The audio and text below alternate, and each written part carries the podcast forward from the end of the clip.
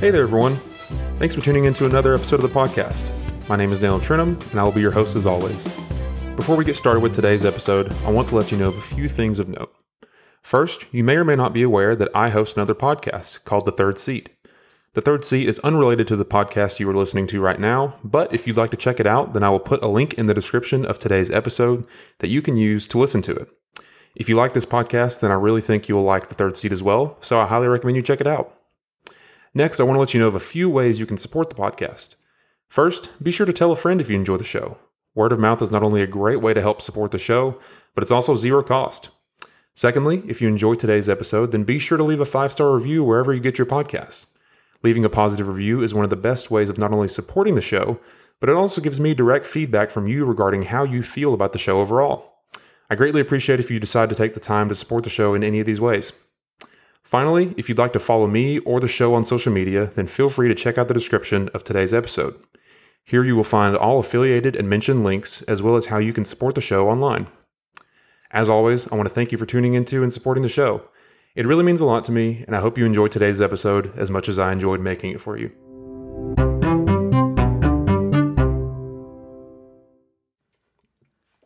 All right, everyone, welcome back to another episode of the podcast. My name is Daniel Trentham. I'm going to be your host as always. Um, and I'm really excited for today's episode. Today is going to be another installment in the segment that I am I have titled uh, "Living Faith," where I want to, whether it's me or me talking with different individuals, just have conversations about my personal faith, the faith of others, and uh, just put it out there for all of you all to hear. And so. Today is uh, a, a, a, one I've been looking forward to. Uh, I have my guest today, someone that I've known for I don't know how many years now uh, at this point, but somebody that uh, helped me grow a lot in my personal faith, especially when I was growing up, uh, and that I've been able to keep contact with over the years, uh, and somebody that is always a, a, great time to be around. So uh, I'm looking forward to this conversation today. And Josh, thank you for being here to chat with me today. I'm so excited to be here. As you said, my name is Josh Simpson. Um, student pastor now was the college ministry leader when you were here, yeah. and you mentioned that word faith and your faith, and I'm just excited to be here as a witness to your faith. I actually use you a lot when I preach and teach. So. Oh, really? Am I am I like the the am I the gold the the trophy for you? Sometimes. so, I'm just kidding. Uh, you're definitely the. For me, is definitely the standard of, of faith and faith lived out. So, well, awesome. you know, it's funny. Like, I don't know when I when I met you. I, I really don't remember. I know it was sometime in in high school because I forget whenever my family started coming here, but um, you were one of the first people in my life that like made showed me that like being a Christian and having a faith that you truly believe in can be fun. Like it's it doesn't have to be this like always like buttoned up like super you know we are in church and we are going to sit up straight and look for like there's there's an aspect of that sure but you were one of the first people that like we would I would I would hang out with you I'd hang out with you and other people and we would be having fun while also learning about the Bible or be talking about our faith or talking about things that we're struggling with. And that was kind of a first for me. Like I'd never, never known that that part of being a Christian was there, you know? Um, and, and I don't know, that just really stuck with me a lot because for most of my life leading up until that point, it was kind of just like, you're going to go to church, you're going to sit there, you're going to, you know, you're going to sit up straight, you're going to listen to the songs and you're going to, you know, come in and do what you got to do and then you're going to leave. And that was kind of it. Um, but you, I mean, I don't know if it was intentional or not, but you kind of flipped that on its head just a little bit for me personally and really helped me out a lot just whenever I was younger and have helped me get to where I am now. It's awesome. And man, it, it sounds so cliche, but like my leaders and myself is, we really believe that Christ is cool. Mm-hmm. And I know that sounds so weird. So I don't know, maybe 90s or something, but like we refuse to be anywhere and not have fun. Yeah. maybe that's just the way we were raised. Like my family, like we, we have fun at funerals, mm-hmm. so we refuse to be anywhere and not have fun. And that idea, that that image that you painted of church buttoned up, whatever, and that was like my one thing is like I can't come to church every Sunday. I'm like suit and tie. That's just not me. Like so, it's just a, a laid back vibe. And man, I think it had to be in this room that we're in right now. Is when we first met when you were a student in the student ministry, mm-hmm. and I was just a leader, but it, man, it really is fun. Yeah. I, I, think that says a lot when, when Christ really is the center of your life. There, there should be that joy. There should be that fun. So it's cool that you see that, and it's cool that you still live that. Yeah, and and that's something that I've tried to like to live out as much as I can, just because this this isn't like to you know th- uh, don't take this the wrong way but like you know sometimes like growing up a lot of the people that i interacted with in church were just much much older than me or they like or whenever i was a kid like i couldn't i didn't really have a lot in common with like a 40 year old or like a 50 year old and like that's fine. Like i was 12 at the time. Like how am i supposed to how am i supposed to relate to these people you know? Uh, yeah and yeah and so you know growing up like having someone that understood you know to some degree like what it was like being you know not being a 40 or 50 year old in church and, and understanding what it's like to be you know quote unquote a youth of the day and, and growing up like in the church like that it was it was really interesting and i never i never really had someone like that so you fit that role for me perfectly you know? Awesome, awesome, man. That's that's it. And I, I guess I get the same thing growing up when we did go to church because I didn't really grow up in in a sense in church, but like the youth Yeah. that went to church with us Yeah. were usually on the outside of the church, trying to avoid as much church as possible Yeah. because we felt like it was their thing. Yeah. And it was, as you would say, like cut and dry. And man, faith shouldn't be boring. Yeah. Uh, the church isn't boring. Uh, Yeah. Life in Christ isn't boring. So I mean, that's I, I think that's a, a big persona that a lot of people on the outside of the faith have about Christianity is like it's just a drag. Yeah. Like, it's just depressing. It's just sad. You're just a robot in this thing, and, and that's. That's, that doesn't sound good to anybody. Yeah, well, nobody wants to be a part of that, No, yeah. no. So that's cool. Cool That's awesome. in, so in in that vein, would you care to just talk a little bit about just your personal testimony and just how you got to where you are? I know that uh, comparatively speaking, you know, like I was I was I can't remember a time where I wasn't in church. Like you know, growing up, whether it was Sunday, Monday, Tuesday, Wednesday, Thursday, Friday, like we were here. If the doors were open, we were we were here. Uh, and you know, I know that you have a very different story. Like you kind of alluded to a little bit there. Do you care to just go into a little bit of your personal testimony and how you are where you are today? Yeah, definitely. So first off, I will say that this idea that you grew up in church, you were always there, and doors open. That's the way it should be. I'm just gonna say that up front. That's the way it should be, and I know we don't like that, but that's the way it should be. That's a result of good parenting. I'll say that. But Shout out to for mom me, and dad. that's right. That's right. Um, to me, that's an awesome thing, but for me, that's not my story. And um, whenever I think of my personal testimony, like if you could just put a tagline above it, it would just be like, God is not a God of statistics. Mm-hmm.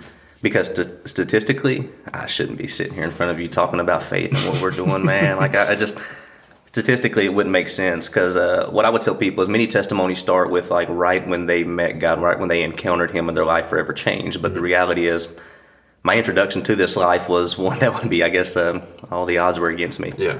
I was born to a mother who didn't want me, a father who couldn't raise me, and I was given to my grandmother at three months old. Uh, so she was, I was being raised by a woman who had already raised her kids. Yeah. And from that, honestly, throughout the the rest of my time with her, she passed away uh, my ninth grade year, my freshman year in high school.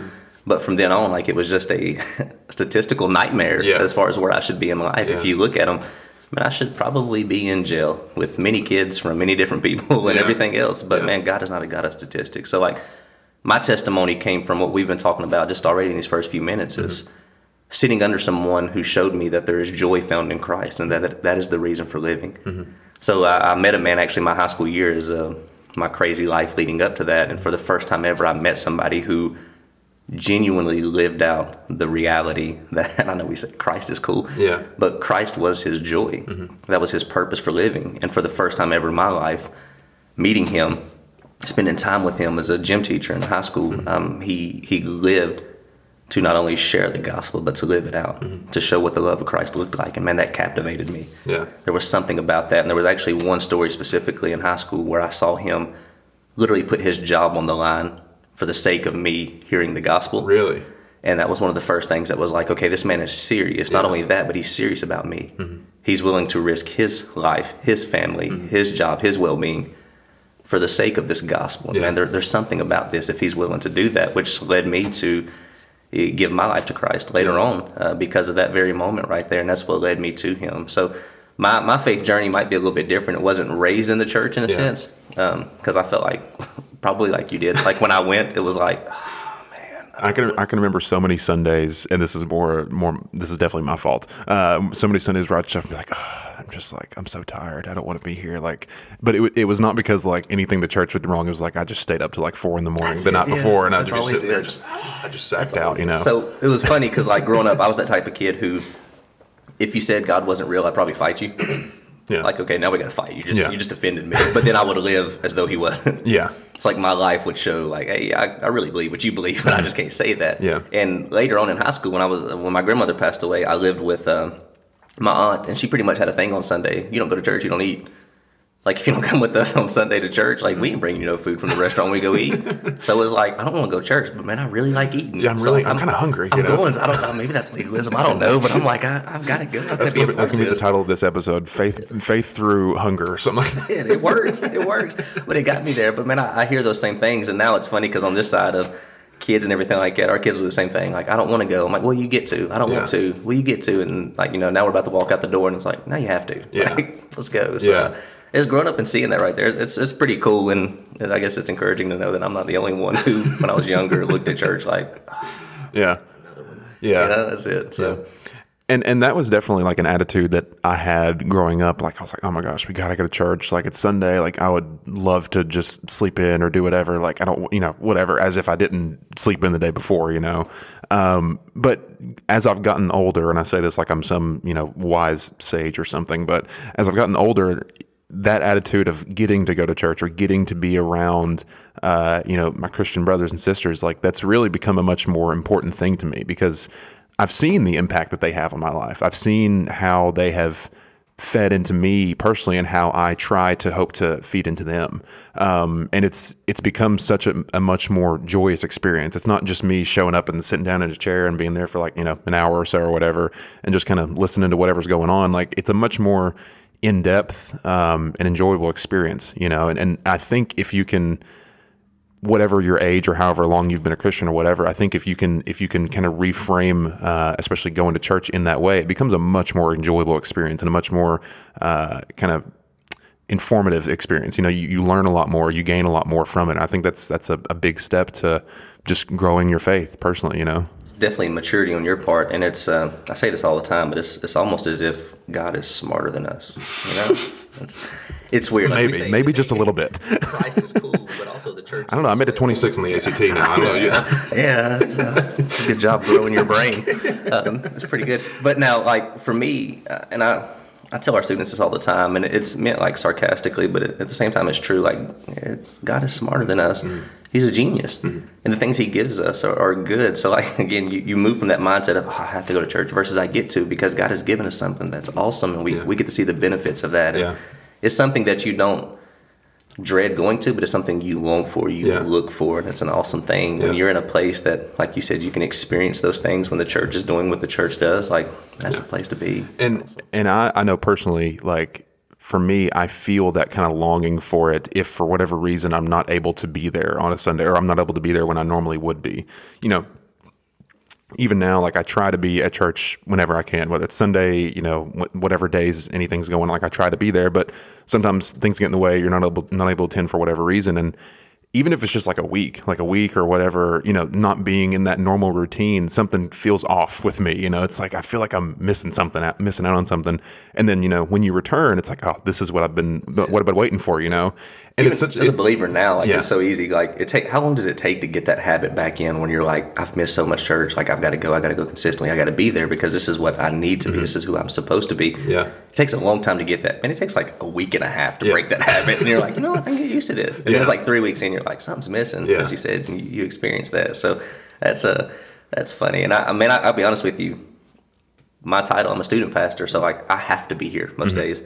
And I love the fact that I have to be because sometimes if I didn't have to be, I probably wouldn't be. Yeah, It'd be yeah. easy to fall into that same thing. Yeah. And it's so easy to do that. yeah. So, so now that you are a student pastor, I mean, you you work with uh, what what do you what age groups do you work with? Oh, man, from middle school to college. Just all the way all the way up? Because I know whenever, like I said, when I was here, it was mostly college age, or was it high school? I was when you were in the college ministry. I was under our former student pastor, Yeah. the man who led me to Christ. Yeah. and it was just the college ministry, and I would help out whenever he needed Gotcha. in the student ministry, which was more high school. So now that you are effectively like you're over, you know, from from early on in, in there's you know in school to the the day they finish college, if they choose to go to college, just looking back and kind of having that over here, and then viewing your personal testimony of how you came to Christ when you were in high school. Just what are your feelings on that? Just how how those two things have kind of married to one another? Because, like I said, statistically speaking, you shouldn't be here. You know, it's it's you should not be sitting in the position that you're in right now, doing the thing that you're doing. But I think it's I don't want to use the word ironic. I think I think it's interesting that you came to Christ in a very unorthodox way with a individual who, who didn't have to minister to you the way that they did in high school. And now you get to have such a, a big imprint on not only high schoolers but people that are younger than them and older than them. What is just for you what's your kind of like gut feeling whenever you hear that you know going on? Man what i said a few minutes ago it's like god may be smarter than us. Like, like god is genius and we are not. Like i i talk to one of my closest friends all the time who actually serves with me. We sometimes we just sit at the table and just like we just have to laugh. We're mm-hmm. like, who would have ever thought this? We wouldn't have. Yeah. But this isn't something that like God's like, oh, now that He done this, I can maybe I can use like this is the plan. It's mm-hmm. a calling. And honestly, the the length and time it took me to get to this point was at, at, my own doing because this is God's plan from the beginning. So it's cool to see that because God always raises you up for that purpose, mm-hmm. that calling, that that life. So yeah.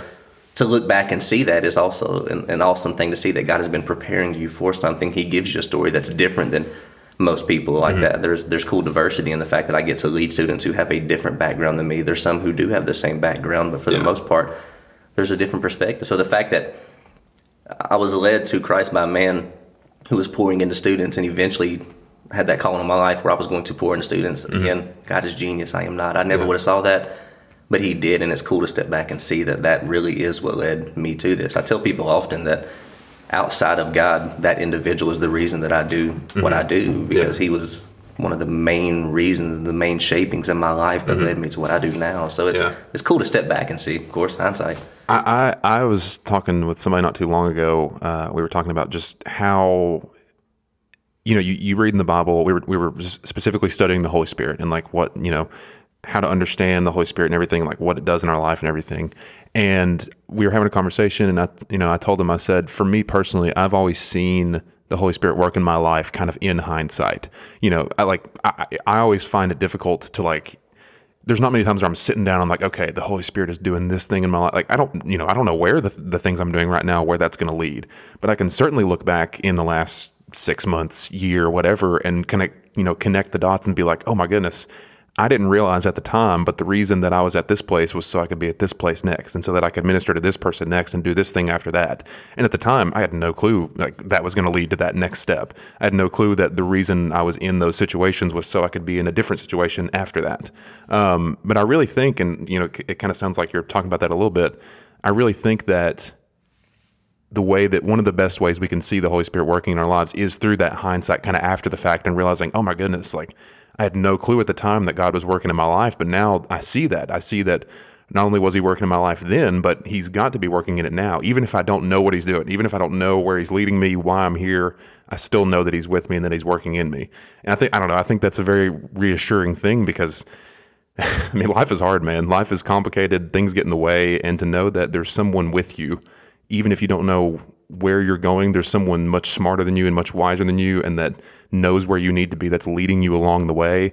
I mean, what more can you ask for? You know, that's that's it's very reassuring to me, especially like I said, just as I get older and there's more responsibility on your shoulders to do things. It's it's very reassuring to have that companion with you. You know. You mentioned that that hindsight there. Um, uh, to me that's like the way of god. Like when you when you pick up the bible and you read it especially specifically the old testament. And i guess the things we get to see in the new testament side is a remembering of what went on in the old testament. Mm-hmm. feast and festival. Yeah. What are they to do? To look back to see what god has done because yeah. there was a lot of things missed in the middle of all those things going on. Yeah. And specifically we like to look at the old testament things and look at all the things they were missing all the while we do the same thing in our very lives yeah. like we miss what god is doing in the situation. So mm-hmm mean, that's one thing we talk to our students often. Um, we did the study of Job, I think it was a few years back. It's like one of the biggest things to recognize what God is currently doing in your life is when things aren't going your way, and when they are, is to step back and say, okay, God, what are you doing right mm-hmm. now? Help me see it now. Yeah. So that's not something I learned from years from now, but in this moment. Mm-hmm. And then an awesome thing is to be able to step back when you do miss it and to yeah. see what God has done in the past, how He has been faithful yeah. in the past. That's a cool thing to see. So definitely looking back hindsight is an awesome thing like i said i can look back in my life and see the many ways that he protected me he provided for me he cared for me he put me on a path that he wanted me on mm-hmm. and of course a lot of that is looking back and seeing how i jumped off that path and really ran and flipped off of and everything else yeah. so but that hindsight man it's a it's a cool word especially when it comes to your faith because yeah. that's a lot of where we learn and it's funny you you bring up job one of my like as I've just one of my favorite portions in the whole Bible is, and you, I, I, I, know I've probably you've probably read this before, but is towards the end of the Book of Job in Job 38 when like Book of Job is a very long and strenuous book, and there's a lot of things going on. But to summarize it, like you know the story, you know a lot of really bad things happen to him in the first part, and then throughout most of the middle, he's trying to figure out what these three other guys like. Why did this happen? They all have different you know ideas about why these bad things happen to Job. Maybe it was Job's fault. Maybe it was this person's fault. So on and so forth. And then in, in chapter 38, Job is basically like, he kind of like steps up to the plate. He's like, okay, God, like what you need to come down here and give me answers as to why these things have happened to me. And it's one of the coolest, in my opinion, one of just the coolest points in the Bible because I've never, he does like he, you know, it, he, like I imagine times in my life where I didn't know what things were, I didn't know what was going on. And I think, you know, like, God, why is this thing happening? I've never had God come down, look at me, you know, kind of like look at me in the face and be like, "Hey, this is why these things are happening." But in Job, like he does, he co- yeah, he, that yeah, that's what I'm saying. Like I'm just imagining Job like standing on this hill and being like, "All right, you know what, God, I want you to come down and give me some answers," and then just whatever entity you know drops down, he's like, "Okay, here I am. What do you want to know?" You know, and it, it's such See, a it's my favorite cool point. My favorite block of scripture in all of the Bible is Job 38 through yeah, 41. Yeah, I love the power of God. Yeah and rarely do you get to see God respond because Job was. Yeah. He was like, answer me. Yeah. And God showed up and instantly Job was like, you know what? I was just kidding. You know? I'm sorry. I'm sorry. I didn't mean it. I didn't Go back it. to where you were. I hear you loud and clear. And that's my favorite thing because I love the power of God. Yeah. And like, there's so much even in that situation right there where Job is questioning why all these things are happening and how God had turned his his eye from him and everything. God answered him right from the beginning. And I love that first one is like, where were you when I laid the foundations of the earth? Yeah. And that's it's like, oh, right that's right. You're finite. I'm infinite. I'm all powerful. Yeah. You're not. Let's yeah. keep going. By the way, this is only yeah. verse one of many. yeah, he, he could have stopped right there, and Job would have been like, you know what? That's a good point. I think we'll just call this a day. yeah, yeah. you may you may resume, but like he, he keeps going, and at the end of that, what do you see from Job? Hand over mouth. Yeah. It's it's humble, it's humility, and, and I, I love that because I was actually studying this actually this morning in John chapter nine when those things happen in life mm-hmm. and we're so quick to say why mm-hmm. what is this what's going on right there and we, we can really push back to legalism thinking that god owes us something because we have lived a certain way yeah. or like we don't deserve something because we've lived a certain way instead of looking at this there's a quote A.W. Tozer i've had on my phone it says um, when I understand that everything happen, uh, happening to me to make me more Christ-like, uh, when I understand that everything happening to me is to make me more Christ-like, it resolves a great deal of anxiety in my life. So it's being able to step back even in that moment yeah. and understand that whatever I'm going through is for His purpose, for His glory. Yeah. Just breathe. Don't do what Job did. Yeah. And say, "Come down here and answer me," because yeah. God will show up and say, "I'm going to question you," and you stand up and answer me like a man. Yeah. It's a scary place to be. Yeah. I, I just I don't know. It, it's and the, something about that passage as well like you've seen you know there's other parts parts of the bible where you know god or jesus will respond to someone like you know directly in conversation or they'll give him an answer to the question. But specifically in Job 38 and then on, like he doesn't just come down and be like, "Hey, here's your answer." Like he, you know, you mentioned the first thing he says is like, "Where were you whenever you whenever I laid the foundation of the earth?" And, and, then he just keeps going. He's like, "Where were you when I did this thing?" Or "Where were you whenever I put the stars in the sky?" You or loose the belt of Orion. Yeah, yes. yeah. And I'm just imagining Job just sitting there, just kind of like with his hand on his face, like, like, "Oh, but wait, there's more." Yeah, he's like, "Can you please stop? Like, I didn't, I didn't really mean this." You Looking know? behind him, like, is anyone else hearing what I'm hearing? like, is there any dignity left after this right here? And it's just, man that to me, and I maybe we we relate a lot in this right here. God showed up to display His power, yeah. His glory. You know, don't question me, but also don't miss the fact that I've seen everything that's going on. Yeah, I'm right here through this whole thing. I've yeah. noticed every single bit of it, and this is why I'm doing this. That's yeah. a that's a cool thing right there, and I, I, love that, man. I, am telling you, that's one of my favorite things: is the power and the glory of God responding and then humbling me. Yeah so that's a that's a cool thing, even in our life, as you said, when things are going on, just to be able to look at that story and be like, "Yeah, I better." Yeah. well, it's because it's so easy, at least in my own life. Like it's so easy to when things get in the way, when life gets busy, like whatever's going on, it's so easy to get caught up in whatever you're doing and forget that the God of Job 38 and then on is still with you. You know, things getting like you know it's holiday season right now. Like there's so much going on. You know, you've got Christmas going on. There's always family things going on. People are traveling, job, work. Like all all things are kind of coming together all at the same time at the end of the year. And it's so easy for everything to just get in the way. Like you're thinking of all the things you got to do, but then you you know whether it's through a subtle reminder or a very explicit reminder, like with Job, if you can remember, yeah, the God that put the stars in the sky, the stars that are infinitely bigger and stronger than I am, and that there's so many of them in the sky, and that some that I will never see, the God that holds those in his hand is sitting right here next to me while all the insanity of life is going on. Um, that's just an incredibly reassuring thing for me because, like I said, life is complicated. There's a lot of things like I, I don't have life figured out. I'm probably never will, but I don't necessarily feel the need to because I know that the person who does have everything figured out is with me. And if I can rely on him, then, you know, it doesn't matter what comes next. You know, I'm, I'm taken care of. I'm good. Um, and that's just a incredibly reassuring thing for me personally, you know? 100%. And the reality is, if you knew where life was going, if you knew, well, I'd probably, I'd probably be terrified. We'd mess it up. Yeah, Like, yeah. I mean, if God told us, like, hey, here's what's going to happen in the next 24 hours, don't, like, we, Yeah. one minute in, we mess it up. But you mentioned this about this idea of the Holy Spirit, and you just alluded to this again, is the very God of Job 38 and 41 is the very one who joins his life with yours. Mm-hmm. I mean, what, what, not the greatest place to be is right there in, in fellowship and in, in close relationship with that very God right there. So that's a that's very very reassuring when you can step back and no matter the chaos going on in life, Yeah. understand that that is the God who desires. To Yeah. be with you. That's a cool thing. Yeah.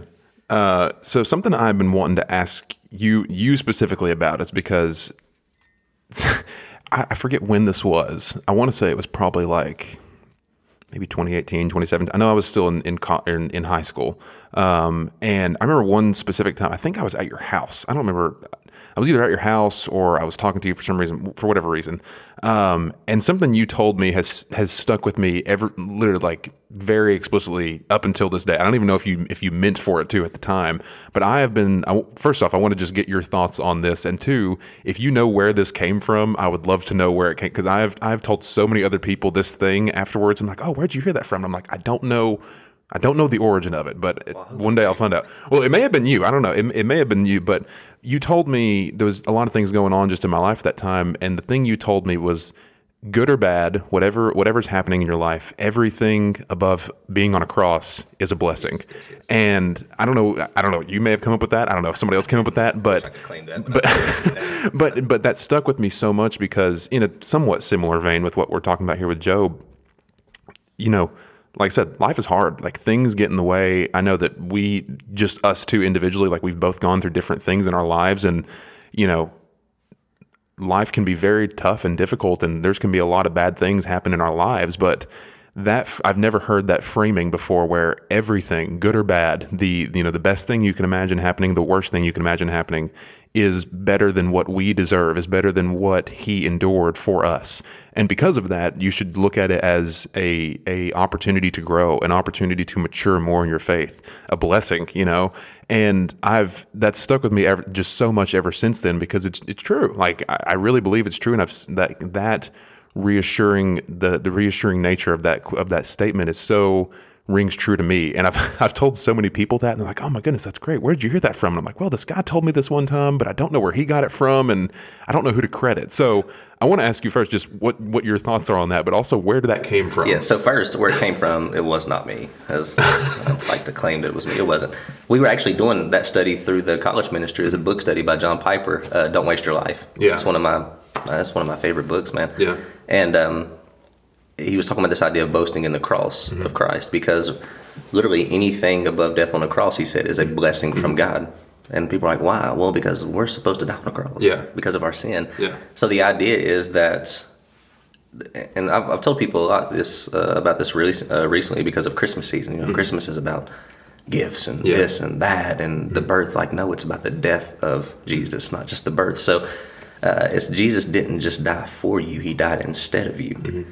So understand that He wasn't supposed to die on that cross for your sin. He chose to do that. So anything above death on that cross, Mm-hmm. Yeah. you personally, is a blessing from God. That's the attitude right Yeah. there. And it's uh, honestly, it's the hardest the mindset that you approach life with that mindset of, man, I just totaled my car or I just stubbed my toe. Yeah. Whatever it is, no matter what it may be, it's a blessing from God because I know what I deserve, but He withheld that from me. So.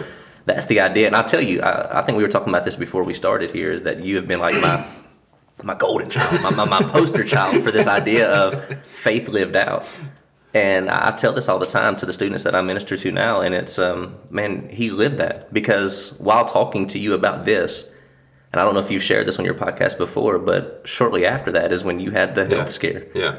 And I wouldn't say it's the health scare. It was it was terrifying for everybody involved. I remember your parents telling me about this. They were scared to death, but they were like, "He is so weirdly calm about it. Something is not right." I think it shocked him to the point of he's just like so apathetic about it. But they told me that you made that comment that hey, anything above death on the cross is a blessing from God. So what I have going on is a blessing, and I'm like, he gets it. He gets holy smokes, he gets it.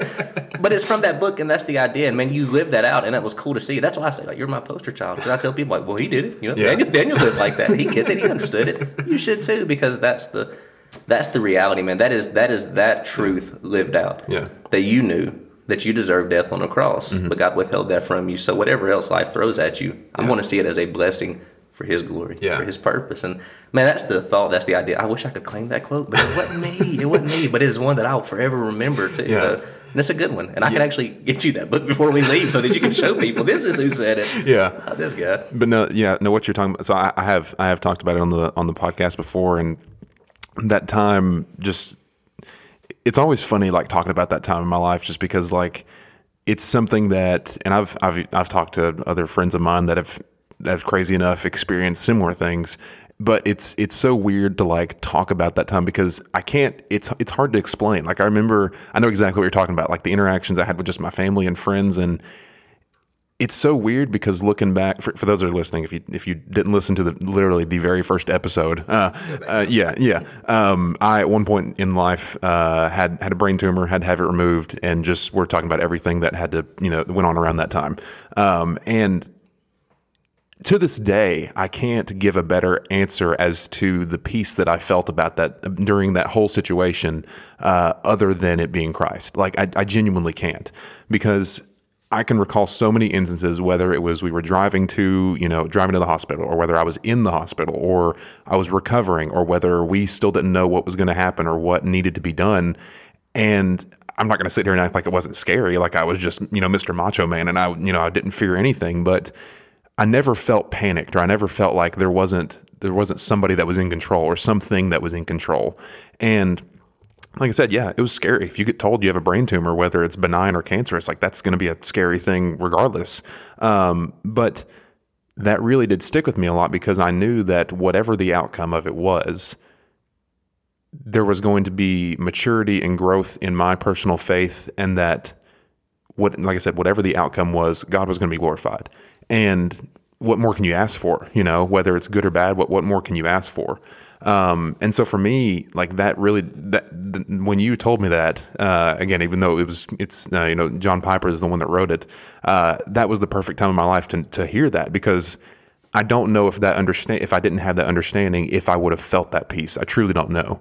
Um, and I've that's been something that's stuck with me ever since then. You know, just for years to come after that. It's it's it's a great uh, you know kind of little golden nugget to take with you. I think, and something that has really given me a lot of peace in my personal life after that. You know.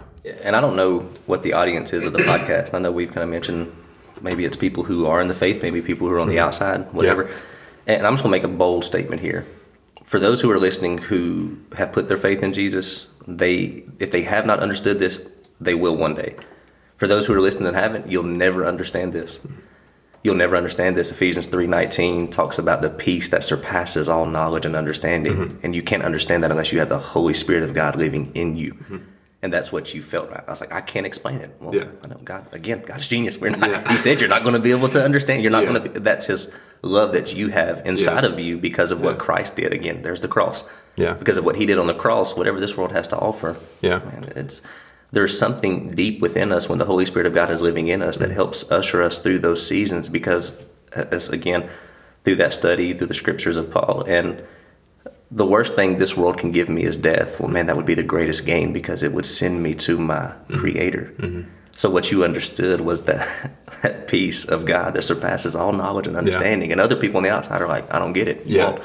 I don't either. You're I- not, you you're know, not experiencing this right now as I am, and the Holy Yeah. Spirit is not comforting you and Yeah. leading you through this. So you probably won't be able to. So just Yeah. be dumbfounded with me. Let's Yeah. all just be dumbfounded by yeah, this. right that, that that was really the way that I felt was like a a a, a, pleasant dumbfoundedness. Mm-hmm. Like again, I, I talked to my parents about it. I would talk to even you know some of my my close relatives about it, and they would act like it, it was kind of funny. Like for a little while, I felt like I was going on a media tour. Like I'd, I'd show up and people would be like, "So what? How are you feeling right now?" And I'm like, "I, know, I guess I'm Mister Mister Tumor guy for right now."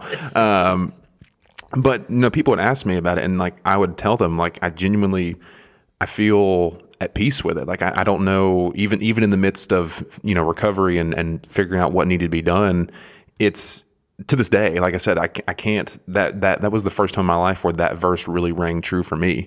And I'm not going to sit here and act like there aren't bad days. Still, like there are days that suck, and that you know days where things you know are on all of our shoulders and it's not fun. And you know there's days where you wish things would be better. I'm not going to act like it, that doesn't exist, but that verse that you talked about in Ephesians doesn't guarantee that every day is going to be perfect and it's going to be rainbows and butterflies and you're just going to have, you know, candies everywhere and it's going to be great and you're never going to have a trouble ever again. No, that's not what it says. It says that when those troubles come by, when the days eventually, you know, inevitably are bad and they don't go good, you're going to have a companion with you that's going to make things okay. That's going to make things worth worth your while. You're not going to be, you know, alone through the troubles that you're dealing with. You're going to have someone who's not only gone through that and worse, but knows that that knows what you're going through, but knows how to comfort you and give you the peace that you need. And like I said, to this day, I know that I know that it was real to me, but I can't. I, I don't. I don't know. I can't explain it. Like it's it's something that I've never felt since then. It's it's a peace that I truly can't. It's hard to you know make tangible. It's something I can't bottle up. I can only I can only point you in the direction of where it came from. You know, um, and yeah, it's it's it's hard to explain, but I know it's very to be very real in my life. I don't think you'll ever be able to explain. That's why, like, we're just ignorant to God's love. Like, it, it sounds weird, but Yeah. it's like, again, he, he says, this is a peace that surpasses all mm-hmm. knowledge. Like, there's no way you can think this up. And maybe this just happens in individual experiences for everyone who, who has a faith walk with Jesus is to experience something like this in life, but it's a decision that's made in advance, okay? I think I might have said this when you were in our studies and stuff, but a rebellion is easiest when the decision has been made beforehand mm-hmm. Not in the moment. Mm-hmm. So you've made this this this this attitude, this heart to rebel against whatever thought that may creep in that oh, life sucks. It's Yeah. terrible. You know, I just have a little rain cloud. No, whatever happens in life is a blessing from God. So it makes that easier. So when you see Ephesians three nineteen and you're like, mm-hmm. this is a, it's a peace that surpasses all, you can't put it into words. You mm-hmm. really can't. And for me personally, I remember being in Israel, standing on the Gabbatha uh, at the Gabbatha in Antonia's fortress on the stones that a pastor said, if you could, you could pull the very DNA of Christ off these stones because this is where he was beat for you. And I remember probably for 30 minutes being in Israel with the guy who actually led me to Christ. I couldn't pick my face up because the tears were flowing. Mm-hmm. And I kept trying to ask him questions like, what? Why? Yeah. Like, what is going on? And for 30 minutes, I could only say why. Yeah. I couldn't mm-hmm. because it wasn't until like a month later when I got back and I came across a scripture again that says this is this is that peace, this is the love of Christ, and this is a peace that comes that surpasses all knowledge and understanding. And for the first time in my life, I understood that God loves me in a way that I'll never truly understand. Mm-hmm. Because the only thing I could say is, why would you love someone who wasn't even wanted mm-hmm. when he was born? Yeah. Like this doesn't make sense to me. Abandoned by the actual parents you gave me. They didn't want me, but you did. So much so that you endured this for me. Like mm-hmm. that that dumbfounds me. Yeah. And God's like, good, that's where that's where you need to be. You just stay right That's there. where you need to Yeah. be. And it's yeah. it's a cool thing. And you can't really explain that to people Yeah. except for in those situations. So that's a cool thing to hear, even years removed from that situation. Yeah. Because I'll be honest, I was dumbfounded by your your peace through that situation, even knowing that scripture was a cool place to be. Mm-hmm. Because to see that lived out, man, it's Yeah. it's hard to explain to people. Yeah, and it's it's something that I feel f- as weird as this sounds like I feel fortunate to have experienced that at the time that I did because you know, I was 18 when that happened and you know, most people, dare say most 18 year olds don't go through the experience of having a brain tumor or anything that serious. But the reason why I say that is because I now have the very fortunate blessing of understanding that and, and knowing that peace. And so now, like, I'm in my 20s. Like, I have the whole, hopefully, the whole rest of my life to experience that, to understand that, and to know that. And so I know that whatever comes, you know, good or bad in the future, in the next, you know, day or years to le- to come, I, I know that I have that peace, you know? Look at the providence of God. We're talking about hindsight. I mean, you you have this word, this phrase, this anything above the cross is Yeah. a blessing from God. Yeah. Right before like a terrible thing happens in your life, and God's like, uh, uh, uh, is he going a big neon Is he going to live? pointing, So it- yeah. it's the providence of God, Yeah. but it's also for the glory of God. Yeah. So not only do you have all those things to experience again, but you have a testimony in your life that speaks to the glory of God through this situation Mm-hmm. that happened. So that's a that's an awesome thing from a, a terrible thing Yeah. that comes from the result of just a fallen world. God can use that, and it's awesome. It's great. It's great, man. And it's something that, like I said, to this day, I, I can't explain or can't tell you what it feels like other than to point you in the direction of where it came from. That's all I know to tell you. Um, yeah, yeah. So it's it's it's great. It's great. Um, something I want to ask you, and and you know, kind of in a, in a little bit of a different direction. So you have a I, what I deem to be a very unique experience where you work with children. Uh, I'll, I'll consider, I guess I'll consider them children, even though I guess technically college students can be, you know, adults technically. But you work with people and children of all, of all ages, like you know, up to college and down to what's the what's the lowest grade that you work Sixth with? grade. Sixth like- grade. That's like my threshold. Yeah. It's like, yeah, that's it. As low as it goes for me. Because outside of that, anything just- below that is daycare, and you don't just, do that. yeah, I just get like I don't know, like outside of my kids, like Yeah. when kids walk up to me, they're like, "Hey, Mr. Josh," I just like pat them on the head. You know, I just I don't know what to do. So Yeah. sixth grade is as low as it goes. Yeah. So, So, first off, what two two things. So, what did you want to work in in student ministry like this, or was this more like an opportunity that just the door was open for you and you knew you had to take it, or was this something that you always knew you wanted to do and you took the opportunity when you got it? Or does does it make sense? Yes. Yeah. So the calling to student ministry. Yeah, Is is that it's a calling to student ministry, and honestly, um, so I have a degree in biblical studies with a focus in youth ministry. I'd like to tell you that it took me three years to get that, three and a half. I'd like to tell you that it took me four. but the reality is, is I had a plan. I had a purpose. I had a desire. And I tell people all the time, I, I was in school long enough to be a doctor, but I just have a four-year degree. Okay, you know, I got those involuntary vacations that colleges give out whenever you know you don't do what you're supposed to do in college. Yeah, I got those. But um, man, honestly, it, it came from really just being faithful where I was. Is really not understanding what's going on in my life. Of course, I had a plan, but it was meeting God where He wanted me to be, and then my life changed. So it was actually at a summer camp. Actually, I think when you might have been in the student ministry at this time, uh, Camp Cherokee down the road, one of my favorite camps, and um, I was serving there, and came across a verse that that like just it hit me. So my freshman year in college, I knew that I wanted to be around students. Um, I spent two weeks in nursing school. Well, it's not even nursing school. Uh, never made it there. I spent like two weeks into my freshman year of college on the nursing path, and realized, Yeah. yeah, that's not going to be me. So I quickly changed to uh, PE, uh, hard shift. And you're like, why'd you do that? Similar Because fields, you know. It's easy. Like I was just going to throw dodgeballs at people all day. Like I mean, who wouldn't want to do that? So that was my path. And but the thing was, it, it I mean, it's weird, and some people might think this is weird.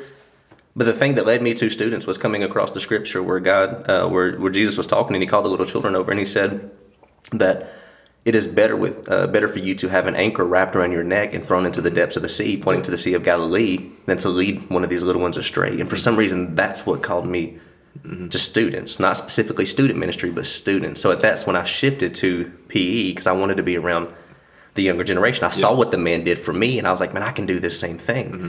And it wasn't until years later where I got a call to ministry, mm-hmm. where I felt like, okay, this is what God is calling me to do. And I was on the path. Honestly, here, um, it wasn't an opportunity that opened. It was like, you know, hey, I think I'll take this. It mm-hmm. was, I wanted, like the church I'm at now, that's where I want to be. Like it wasn't just something that just happened, but like I was studying under a man who led me to Christ, and I was hoping I'm leading the college ministry now. Maybe I can do this for a living. Yeah. And then you know he eventually he stepped away and was like, hey, why don't you?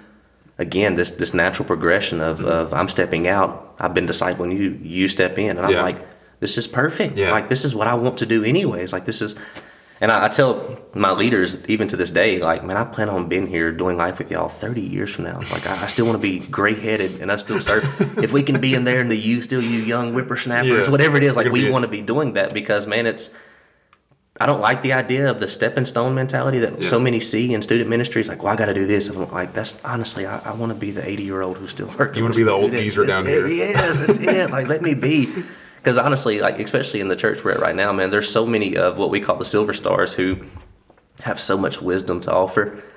And I'm like, I, I love how they embrace our students. I'm like, I want to be that. Like, I want to do that. So it's just a strong call from God that said, first, I didn't understand it. Of course, hindsight. Mm-hmm. What are you calling me to? What are you leading me to? I thought that was PE because in my life, easy, Yeah. summer's off. I mean, Yeah. come on, I go to the beach as much as I want. Doesn't matter if I'm broke. At least Yeah. I can go. Whatever. That was that was my goal because I wanted to be around students. But it wasn't until later where I was like, I got to a point in my life, I was like, man, I, I want more of God. Like I want all of Him. Whatever He can give me, I want it. I want to chase after Him. I want to study after Him like I never have before, which turned into me enrolling into a Bible college. And God was like, oh, you, you want to study me? Cool. I'll let you do that, but now I'll grade you on it. Yeah. Okay. So like that that started that path, and man, it just in His providence, things just began to actually. When I graduated, it was the summer I graduated. It was that fall that this opened up, where it was mm-hmm. just the leading of God. So mm-hmm. it just worked out, I guess, in His timing, not mine. Which Yeah. thank God. Again, it's like He's smarter than us. You Yeah, know, something yeah. about that. So I want to I want to ask you about that, and then second thing is not you know I think a lot of times people can look at people working in the church, whether it's you or or whoever in whatever positions. I mean, not everybody can be the you know the student pastor at you know X church or you know Z church, whatever. Um, but that doesn't mean that there's not opportunities or ways that people can't be engaged or be involved in in these ministries. What for you, uh, you know, and this was kind of somewhat unprompted, but I'm, I just want to curious to know what your thoughts are.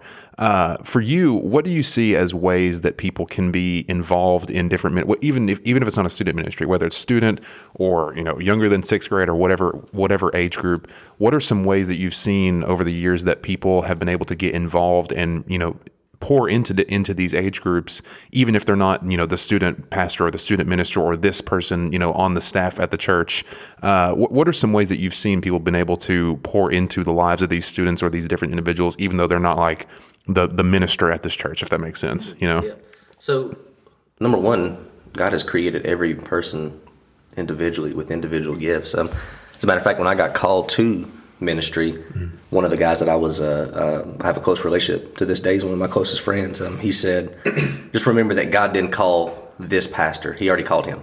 He didn't call this guy. He's already got one of those. Like he called you. You were individually gifted, so God's going to use you for your part. Everybody's gifted individually. So whatever that gift is that God has given you, you use that for His glory, for His benefit. And it doesn't matter what age it is. It doesn't matter what. Everybody can can benefit from whatever God has gifted you with. So for me, man, it's um. In our student ministry, it can't be closed off thinking that well, only the leaders here are the only ones who have something to offer to these students. So, um, just to give your, your dad a plug, like man, your dad is one that I call on often. Like, hey, I want you to come in and be a part of what we're doing here because you have so much to offer. Your your teaching, your your passion, your perspective on things. Like I have him come in and teach students often. It's I mentioned what we call our silver stars is our elderly ministry in our church. Like they have so much to offer to these mm-hmm. students, and you know it's just word from the wise, whatever you want to call it. Mm-hmm. It's how can you how can you spot those individuals who are already being faithful? And how can you get them in line with what our students are doing and the path that they're on mm-hmm. and let them encounter those individuals? But for me it's it's seeking those who are already being faithful in what they're doing and putting them on the path because i mean every student benefits from those things. So uh, man how is an individual being gifted? How are they using that gift and our, stu- our students how can they see that how can they see that lived out so Yeah. people man it's just I don't know, and it's just weird because it's a hard thing. Because I do have people like, I want to serve in the students. Yeah. I'm like, no, like you just this isn't the place to just come hang out or something Yeah. like that. And you can ask uh, our leaders, man. Like what we have and the saying we say is uh, all of life discipleship. Mm-hmm. It's like when we ask people to come to student ministry, we're not asking you to add to your plate. We're asking you to clear it. Like we want you fully invested. Yeah. But then, like what you're mentioning is the people on the outside. Who are those people who are already being faithful? That I Mm-hmm. think, man, I need to get them to encounter our students because our students need to see their faith lived out. Mm-hmm. They need to hear from their perspective. They need to see that there is a different way. Because if it's only the student ministry, Mm-hmm. and and just for those who are listening, you probably don't care. But if you're only focused on the student ministry and what they do while they're with you, then they hit 18, 19, and then church is no longer for them because it's not the student ministry. Yeah. That's not what they've experienced. So I got to go find that experience again. So you Yeah. have to find ways to get other people, again, who are gifted differently than you are, Mm-hmm. Yeah. plugged into their lives and seeing how God is faithfully using those individuals. And I think speci- like this is this is more, I guess, a little bit of a, a theory on on my part, but I think with the specifically in you know student ministries, I think a lot of times, I mean, I'm, I'm speaking from ex, you know my own experience. Like when you're in high school and you know sixth, seventh, and eighth grade, like I say to my friends all the time, like kids are stupid because I was a kid and I was stupid, and I know that I don't know anything. Like I was, you know, I didn't know I didn't know anything about anything whenever I was younger. I was just here doing whatever I was doing and having fun. Um, but I realize that whenever I was in church, like in the you know in, in the student ministries, and you know whether you brought someone in or whether someone in was talking, or you know I got to interact with someone that wasn't in my age group, and I got to kind of take from them. I didn't realize it at the time how big of an impact that would have on me. A lot of time, like you know, if I was we're, we're sitting here right now, like if I was sitting right over there and someone was giving their testimony at the time, I would be like, okay, this is kind of cool. Like I'm glad that happened for them. That's great. You know, I'm glad they're in a good spot, and that just be kind of it. But for me, the impact of these things has more of a like a delayed effect. I realize it later down the road when that stuff is really important, when the rubber kind of hits the road with with life, you know, and you really need you really have to exercise your faith at that point in your in your life. That's when these experiences with these individuals who have already walked down this road, that's when it becomes really valuable. At least for me. I'm not saying that's for everybody, but that was a lot of my experience. I would say that's children's ministry and student ministry in a nutshell. Yeah. Is you plant the seed, but you don't really get to see it. Yeah. And, and like honestly, like the guy who was before me, who led me to Christ, who was the student pastor before me, mm. I get to see his fruit. And that's just the way it works. So there may be many who come out from under the student ministry who we don't get to see their fruit. We just pray and hope that we did what we were supposed to do faithfully and that God uses that. And that's how I mean that's how it works Yeah. most times. Yeah. And children's ministry, student ministry specifically is you hope and pray. And that's one of the biggest struggles is like sometimes you're preaching, you're teaching, you're leading, you're guiding, you're doing all these things, discipling, and you're like, Do you get it? Are you getting it? And you're just like, I just don't know. And Yeah. it's, it's later that Yeah. you see that. So that's uh, Yeah. cool. It's, it's cool to hear from you. Yeah. Uh, and we hope that every student that comes through here sees that same thing. Yeah. They have that forever encounter with Jesus that changes them eternally Yeah. that you get to see later on in life. Because Yeah. Honestly, what you're talking about is the hope versus the one who seems like they get it now and then they don't Yeah. later. So Yeah. that's uh, it's man, that's that's student ministry in a nutshell. Really, is planting those seeds and seeing it Yeah. develop and grow later on. Yeah. Something I want to ask you about, and I've I've had the pleasure of asking a couple different people that are to varying degrees experienced in this question, which will make sense here in just a moment. But uh, the reason I like to ask this question is because it's something that I have yet to experience in my own life. Uh, but I want to know for you personally, how has this is kind of a, a left turn from what we've been talking about, but how has just for your own faith, how has how has fatherhood changed things for you? Because I know how many how many kids do you have right now? Is it three? Okay, that's what I thought it was three. Um, I say that like it's like you know charges or something. Like how many charges you got? it seems like that sometimes. Yeah, but but no, the reason why I say that is because virtually every individual I've talked to that that is a parent, whether they've been a parent for a day or a parent for fifty years, whatever, um, that's always like a turning point in your life. You know, like that's that is a moment where things change. You know, for good or for you know for better or for worse. Um, and for you personally, like you you work and live in like it is your job to be here in the church. And I want to just hear what you what you have to say. Just what has your perspective on fatherhood and your faith? How has that been molded and shaped since you've been a father and since you've been able to experience, uh, you know, three different children in your life? So for me, the cool thing about that is I didn't get saved until later on in life. Uh, so roughly right before I turned 18, but then I've got a kid at 21. So there's not, not a lot of, there's not a big gap between Yeah. my faith and Yeah. children. But to, to say that, um, man, it's, how much time do you got? It's, Hey, I'm here. I'm here all it's day. changed. It's changed everything. Um, and I, me and my wife would have these talks early on with my first child, my, my oldest. Is my boy is one of my greatest fears early on in, in having a family was standing before God and Him saying, "You failed as a father. You failed as a husband." So like it taught me very early on that man, when I parent, I don't do it for anybody else mm-hmm. other than the fact that I'm I'm I'm getting His approval. Yeah. And the, you know, hindsight again, I know that if I'm doing that, then nobody else's opinion matters. Yeah. Honestly, I don't care about what what it is. So it, it changes everything. But man, I, I can tell you, pinpoint one specific thing with fatherhood and my faith. Growing up, my family was very direct, mm-hmm. very blunt. Mm-hmm. It's like it was easy to see like the harsh side of discipline. So you're wrong, get ready for the consequences. Um, for me, one of the hardest things for me and one of the coolest things for me at the same time is seeing my kids grow, be kids, do those dumb things that we, we get to see, and be challenged every time with how are you going to react? Because my greatest desire, my greatest hope, my biggest job is for my kids to look at me, their earthly father, and to have a correlation between their heavenly father. So when they come to me, yes, you've you've done whatever, but how will I respond? How will I react? Will you find mercy here? Will you find compassion here? I hope so. And I I know that that's not always the case Yeah. because I, I am human, and one of those things that I, I hate praying about is patience because God's always like, "Oh, coming soon," you know. uh, but that that to me is one of my things. So like I had a my my boy got actually my oldest boy got saved this um, past year and baptized. Yeah.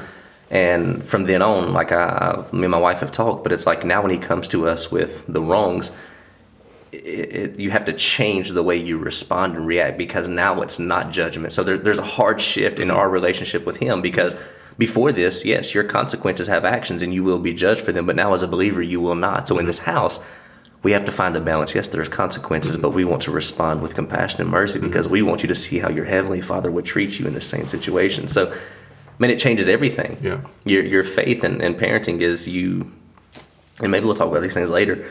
Everything you do with your kid is shifting them away from this moment, this life, to eternity. Mm-hmm.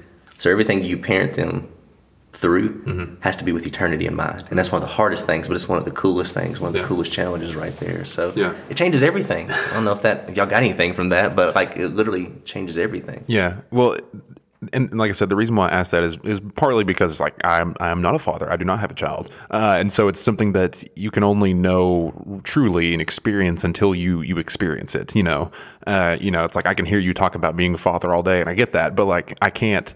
I can only take so much from that because like I am not. A, it's on. It's something you can only once you've crossed that finish line. Like that's that's when you understand. You know, um, but at the same time, I've heard so many people talk about just how even you know uh, I've I've heard them talk about how when you have a child, when you bring a child into the world, it's suddenly your priorities change. Suddenly, the things that matter to you, suddenly the things that are important to you, they they become very different uh, because it's not just you. It's not just uh, worrying about yourself and maybe you know you know your your your, your spouse.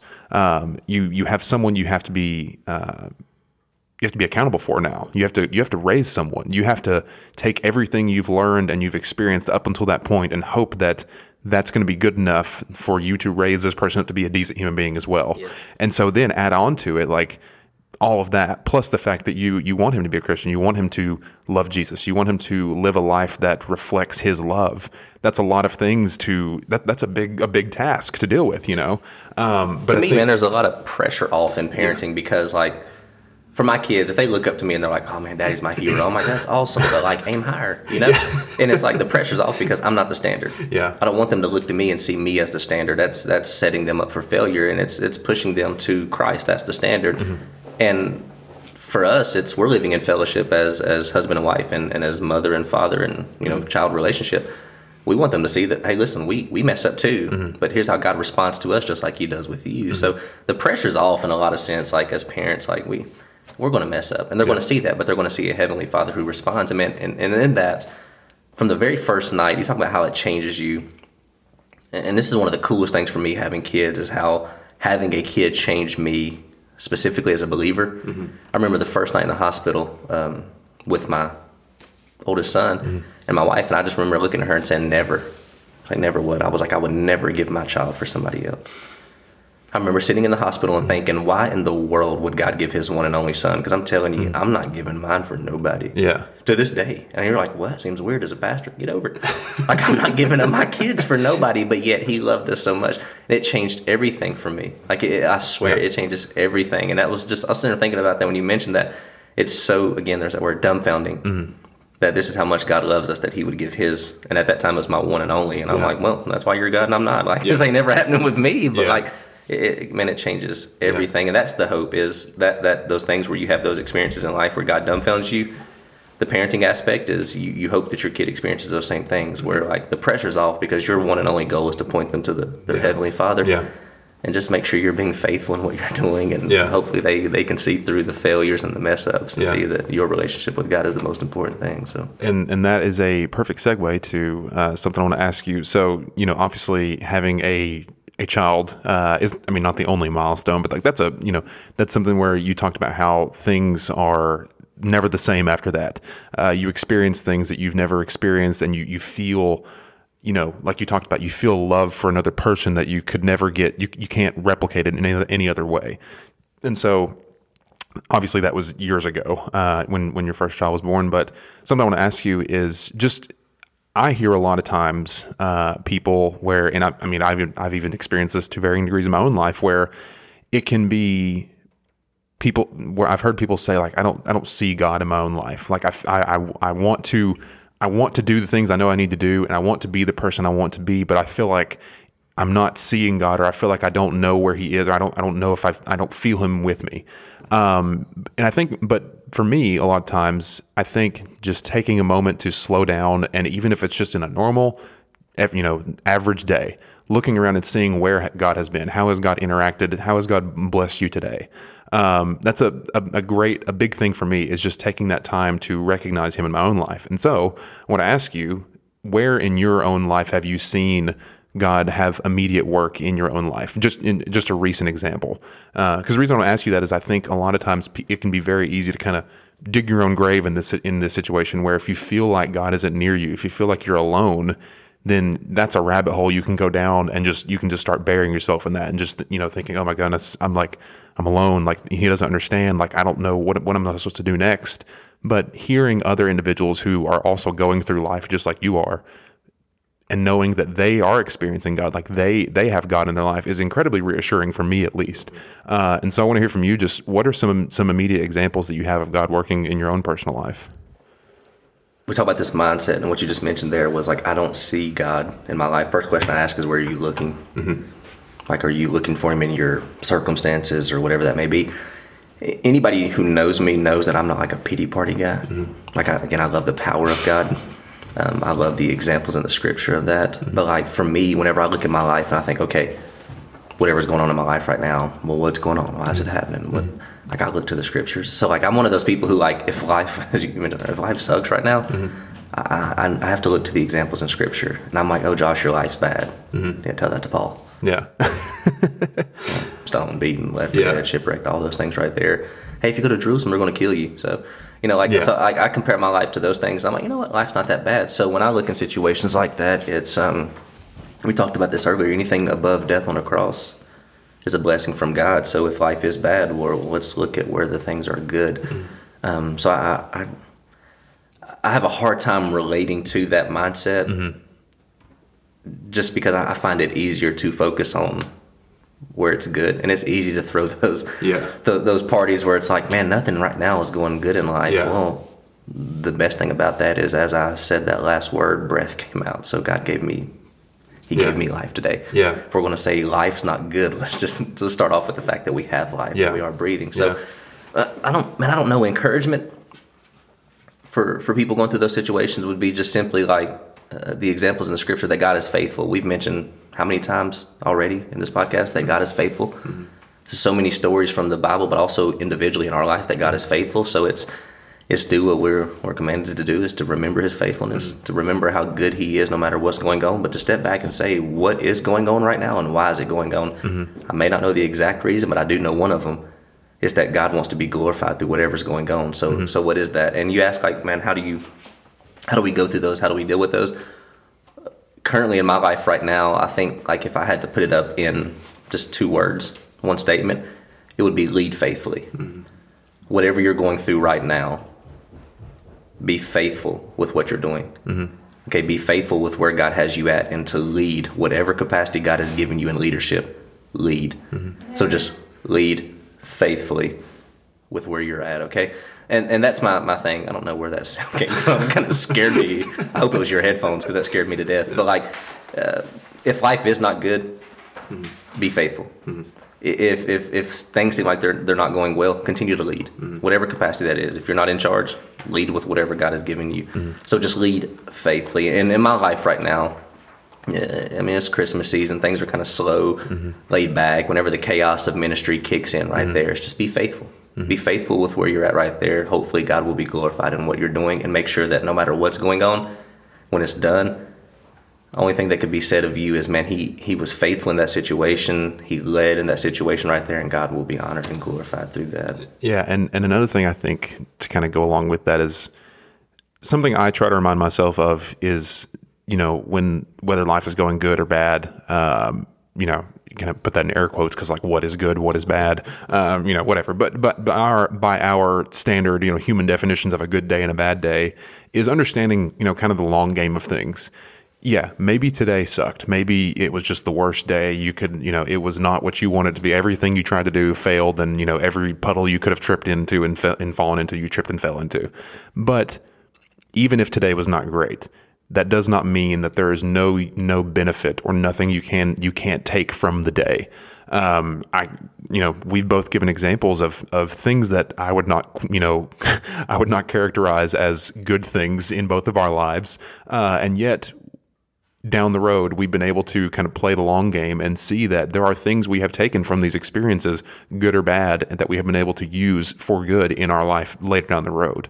Um, just because maybe today isn't great, just because you uh, were not born into a great situation like yourself, just because you were given a horrible medical diagnosis at one point in your life. Those things are not good. I would not qualify those things as good things in, in any regard.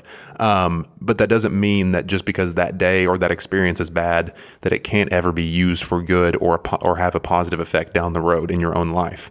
And you know that can be a sometimes that can be an, a good thing to be reassured by. Like sometimes, you know, it's it's kind of like the patting somebody in the back and being like, "Hey, it's going to be okay." Like sometimes that helps, sometimes it doesn't. But I think that having that mindset of understanding that things will the good and the bad of today will be used for good down the road is incredibly reassuring, at least for me personally. Um, and I think that's a great thing to be reminded by, especially you know as a uh, you know when when it it allows your faith to be grown to be grown as well because that really puts your faith into action because like i said we've talked about life is not promised to be easy. It's going to be difficult at times. That um, has to be the mindset every day though, yeah. is no matter what this day brings how will god be glorified? Mm-hmm. because it's easy in in the moment if it's not going good to say well this is terrible. Mm-hmm. well, it probably will end terrible. Yeah. It'll probably be bad. But if you stop in that situation say how will god be glorified through this? Yeah. then he can use that. And that has to be the mindset before is the glory of mm-hmm. God. And yeah. that's hoping that other people will be dumbfounded by the, the love that surpasses all knowledge and understanding. But mm-hmm. again, mm-hmm. the mindset made before. Yeah. Because it's hard to do in that moment. Yeah, it is. It definitely is. Um, one of, one of the kind of last things I want to ask you here is uh, you know, we've been talking about a lot of different things here, and and you know, we've mentioned the fact that you work in a very unique situation. Uh, you know, you deal with with kids of very different ages. Uh, you said up six up sixth sixth grade, uh, not the age of sixth, uh, sixth grade up to yeah, yeah, uh, sixth grade up until college, and I know in my personal life that time frame for in a lot of ways is very formative. Like the things that you do and the experiences that you have and the habits that you make whenever you're in that age range they're most likely going to stick with you in some way once you move out of that age range. Um, and that is amplified in my opinion that's amplified to the you know nth degree regarding our faith. Uh, i think if you know if you grow up outside of the church for the first two to three decades of your life, it's going to be pretty hard for you to want to get into the get into your faith in the years following that. But similarly, I think if you grow up in a great in a in a good healthy environment, you're surrounded by a church family that loves you.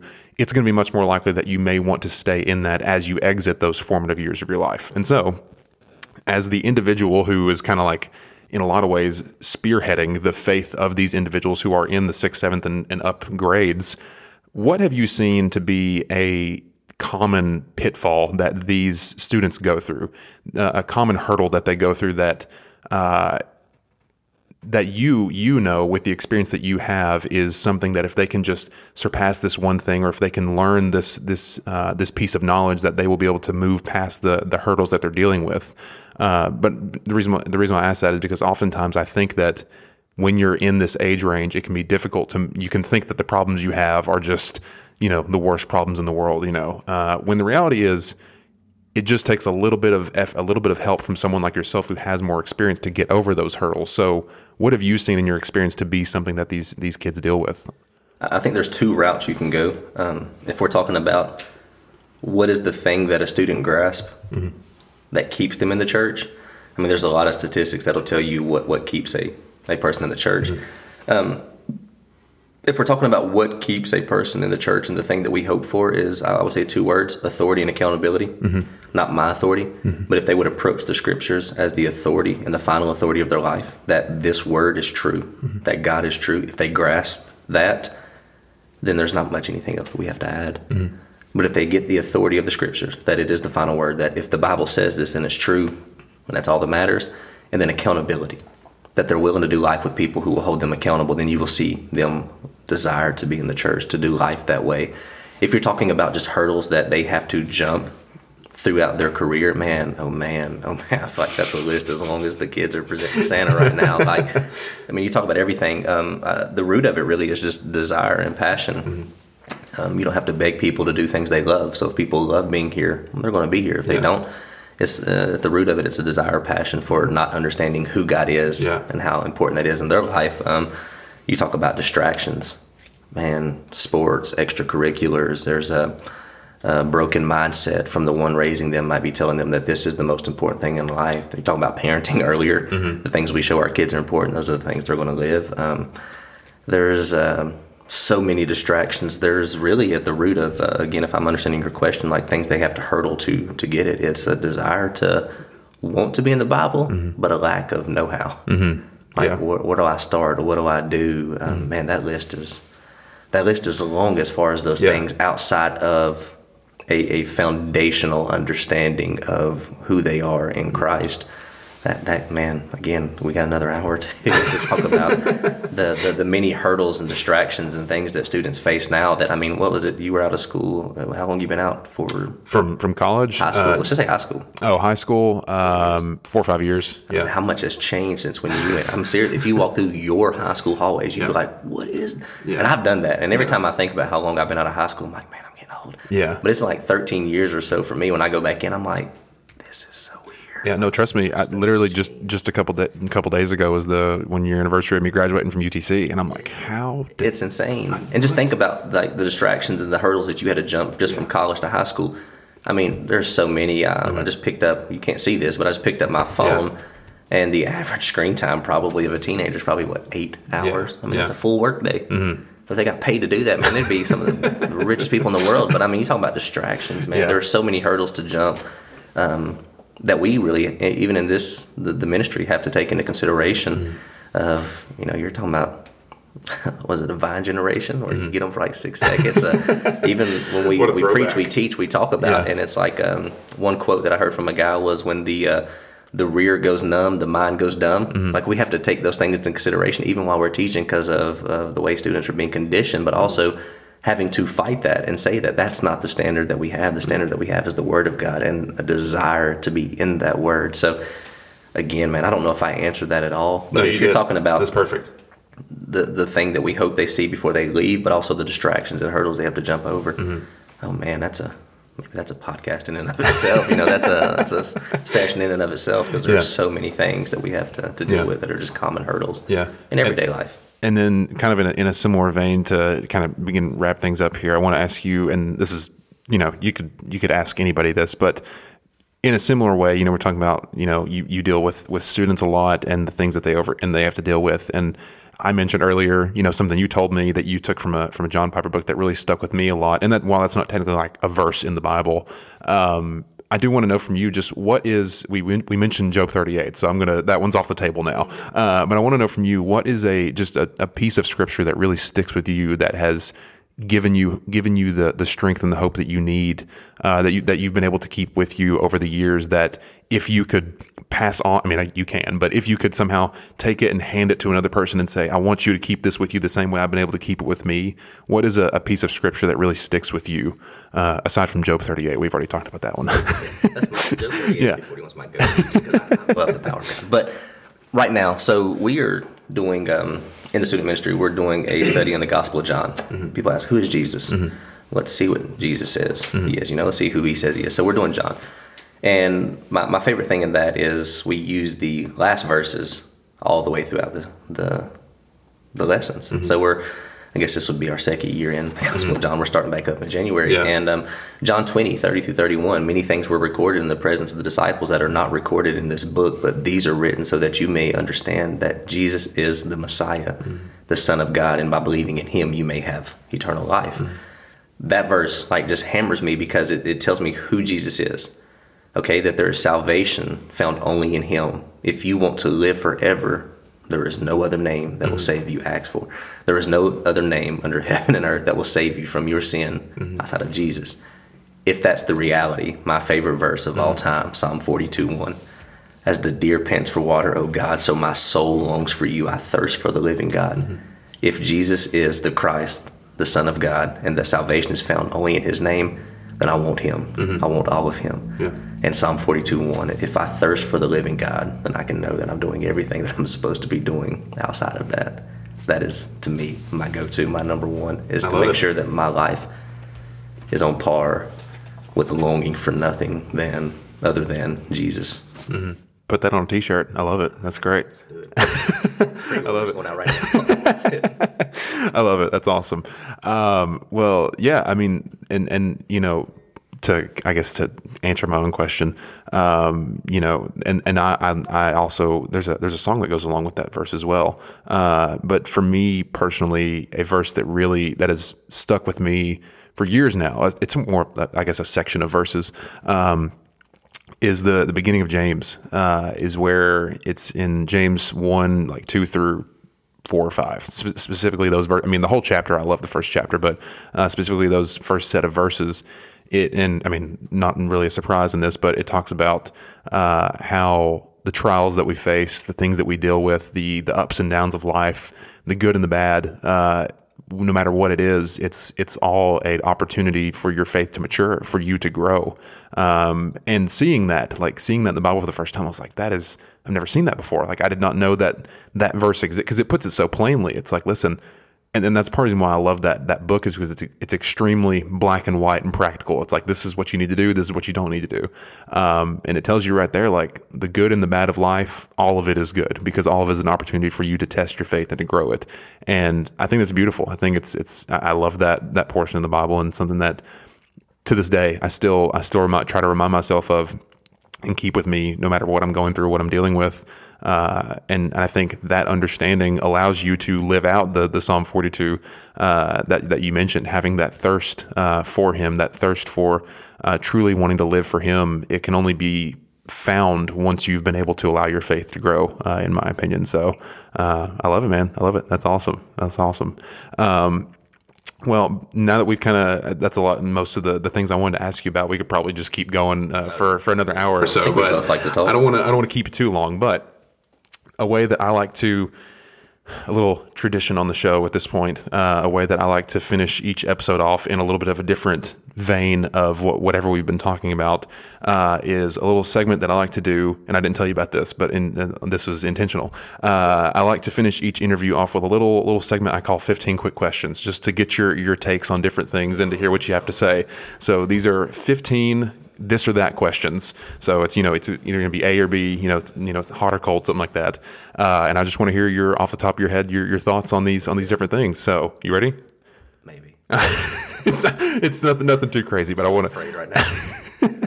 Uh, all right, this is 15 quick questions with Mr. Josh Simpson. First off, do you pronounce it caramel or caramel? Caramel. Caramel. Do you prefer hot coffee or iced coffee? I think I know the answer to this question. I'm, I'm not super hot. I'll say. Just for for for uh, clar- for clarification, he is currently or he was drinking a, a cup of hot coffee, uh, or at least I'm assuming that's coffee. I guess it could have been hot chocolate. Uh, coffee. third, third cup of coffee. Um, which do you prefer, summer, fall, winter, or spring? Fall and spring. Summer when I'm at the beach. I'm sorry. Is that this or that? If you if you can if you can only pick one, which one would you go to? Fall. Fall. I love I love fall as well. Sweet or savory food? I'm like a closet fatty. Like, I like both, man. Let's just say savory. Okay. Savory. Post 30, like vegetable beef stews, but like my thing. I don't know why, but yeah, savory. You big you big super guy. Savory. I'm turning it. I'm turning into it. That's I'm it. I'm the same. I'm the same. Uh, what do you, in your opinion, do sandal, sandals work with or without socks? Like, what do you, what do you prefer, sandals with or without socks? I know that. I think Without socks. yeah. Currently wearing now when it's 40 degrees outside. I love it. Uh, pineapple on pizza, yes or no? What you don't like pineapple on pizza? I'm not gonna talk about how weird you are right Dude, now. Everyone love- else that follows you, Dude, I love that's pineapple. okay. That's that is one thing. Um, I love pineapple in, in all forms. So they put in a single island to test people. Um, sunrise or sunset? Sunset. That means bedtime is right around the corner. Guacamole or salsa? Salsa. Would you prefer to visit the beach or the mountains? I think I know the answer to this question as well. I say beach. Like, I just I love the beach, but at the same time I love the mountains. These are hard. Beach. Nice. Uh, let's see. A lot of these are food related. This is just what I, what I, I, I, You base off of. these for me, probably. no, these are yeah, yeah. Uh, crunchy peanut butter or smooth peanut butter. Um, New York style pizza or deep dish. You like deep dish? I like deep dish as well. Uh, who, in your opinion, would win in a dance battle, The Rock or Kevin Hart? I'm gonna go with Kevin Hart. The Rock looks stiff. He. He's al- he's also about like eighty pounds heavier than, than Kevin Hart. So, Kevin, he looks yeah. A little bit more. uh, which decade do you prefer, the seventies, eighties, or nineties? I'm a '90s baby. Nineties, baby. I don't remember anything the '70s or '80s. I gotta say '90s. Uh, which of your which of these these end of the year uh, holidays do you prefer? Halloween, Thanksgiving, Christmas, or New Year's? It's gotta be Christmas, man. I love Christmas as well. I love the Christmas season. I think our love Christmas it. tree was out in October. I love it. Uh, and then this is the last question. I always at the the questions before this I always change it up a little bit. But the last question I ask everybody the same last question. So I want to get your I want to hear your answer, but I want I want, to, I want you to elaborate on on why that is. Would you rather fight a hundred duck-sized horses or one horse-sized duck? And you can take a take a minute to, to kind of get the mental picture in your head. I mean, like like fist fight. So you can do fist fight. The thing, if it, the thing I always say is you can have like a like a blunt object with you. So if you want like a like a baseball bat or something, or like a like a you know a pipe, something like that, maybe like some something to that extent to give you a little bit of a, a little bit of help. But in in those situations, which one would you would you prefer? I mean, can we talk this out? Sure, yeah. Give me your give me your thoughts. Okay, Yeah, so these little mini horses Yeah. that are like ducks, Yeah. are they as strong as like a big horse? Or they just have the same little power as a duck? I think. In my mind, the way I'm envisioning it would be like if you just proportionately shrunk a horse down, like it's you know, yeah. So it, would, it wouldn't be I mean, like like this. it's gonna have the power of a horse, like an ant. No, you know how strong an ant is. You know, like when you put it in. Like, I mean, I don't want to get all scientific here, but I, I don't think like one mini horse would have the strength of a normal sized horse, but like you know it'd be proportionate. So like it's still gonna be pretty fast, and like it might it might you know kick you in the leg or but a something like that. horse, A duck-sized horse. horse. A duck-sized horse has really nothing to do except for maybe peck you. That's a big animal though. I mean, is, I mean it's got big neck. wings. It could like. Because I mean, if I got like a blunt-sized object as a duck hunter, like if I hit him in his neck, is it going to do it? I mean, you may have to give it a few more hits because it's not like a normal sized duck. I've got to go. I've got to go with a horse-sized duck. A horse sized duck. I do because duck. that's only one thing to worry about, and like I guess you can get flogged. Maybe. yeah, maybe. I mean, See, maybe pecked one time. Yeah. Well, like, see, I've I've heard so many different answers with this, and I love like I've heard some people say, "Well, there's only one thing I have to focus on. I think I think I could deal with that." But I've heard, heard some people be like, "No, like I'll bring take on the hundred horses. I'll just give them a good you know sweep of the leg, and they'll be taken care of or something like that." So it's just Hundred dollars. I've not seen the movie Gremlins or anything like that. Like, there's a lot to consider. That's a that's a tough question. I love it. I love it. Well, that's that's all the all the questions I had for you. Uh, so thank you for thank you for playing along there uh, at the end. Um, Stand up tonight. you're gonna be gonna be laying in bed like doing the math in your head, like, well, maybe I could have been. Yeah. Uh, before we finish, do you have any like links or social media or anything you you feel free to share with anybody that anybody can if you want to share, you don't have to, but anything, anything like worth that. following. I'm a. I mean, like you're the coolest guy I know. So I don't know if you may want to follow me, man. I'm. No, just my name. If you if you seek to find me on anything, honestly, I would just say our our church. That's about the only thing worth following about me right there is what you see on those. So Cool. Um, no, nothing special about me worth following in a sense. So. Uh, everything about me that's cool is, is Christ. I know we've said that quite a bit, but Christ is cool, and that's the only thing I have to offer. I love it. I love it. That's great. Well, uh, thank you again for for making a little bit of time uh, to chat with me today. Uh, it's been I've been looking forward to this, and so I know we probably could have gone for another hour and a half after this, but maybe maybe one day we'll do it. We'll do it. We'll do it again. Uh, but thanks for taking a little bit of time to chat with me today. It was it was a lot of fun. Um, and if you're listening, thank you for listening and tuning into today's episode. I hope that you enjoyed it. Hope that you, uh, you know, got something out of it. It's been a, a pleasure getting to chat with different people about their faith and getting to hear what they have to say about it. So uh, it was a lot of fun. I uh, hope that if you're if you're listening, enjoyed it. Feel free to check out the description. There'll be some different links and stuff down there if you'd like to contact uh, or, or send your feedback to the podcast. Uh, there'll be a link down there for that. Um, and yeah, all those links will be in the description. So thank you again for chat with me today. And uh, thank you to all the listeners out there. We'll catch you on another episode of the podcast. Goodbye, everybody.